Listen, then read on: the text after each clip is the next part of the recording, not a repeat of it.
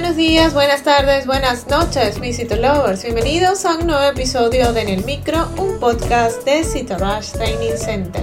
Quien les habla, David García. En el episodio de hoy vamos a hablar de el osteosarcoma. Comencemos.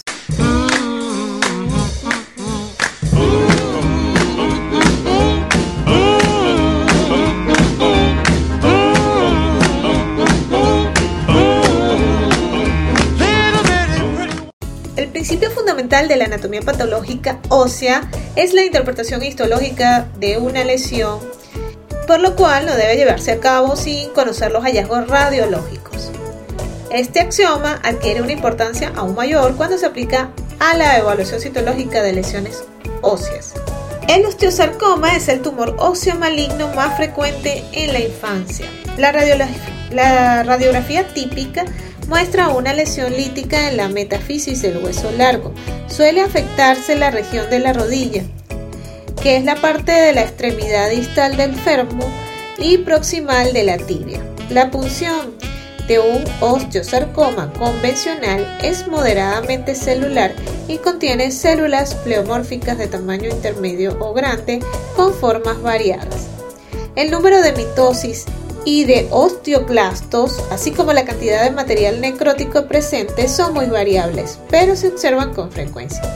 La presencia de osteoide tiene gran utilidad, que aparece como un material metacromático de fondo, a menudo con textura fibrilar.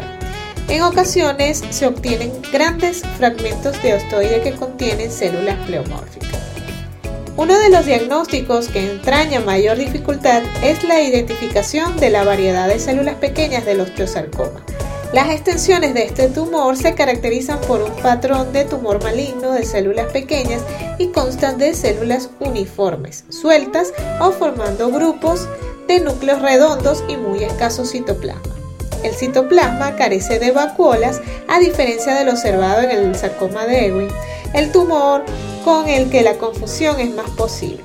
Por otra parte, resulta muy difícil encontrar material estromal de fondo y apenas hay pleomorfismo celular en contraste con el osteosarcoma convencional. Las tinciones de inmunohistoquímica solo permiten excluir la metástasis ósea del resto de los tumores de partes blancas. En último extremo, suele ser necesaria una biopsia para hacer un diagnóstico definitivo. Y si te gustó En el Micro, la mejor manera de apoyarnos es que compartas este podcast con tus amigos.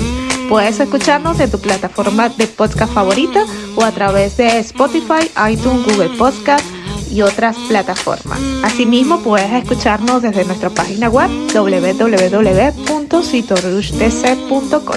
Asimismo, recuerda revisar nuestros artículos en el blog en la misma página web y seguirnos en las redes sociales como @CitoRushTC en Twitter, Facebook, Instagram y TikTok, y suscribirte al canal de YouTube.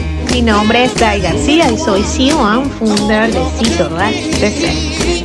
Hasta una próxima emisión.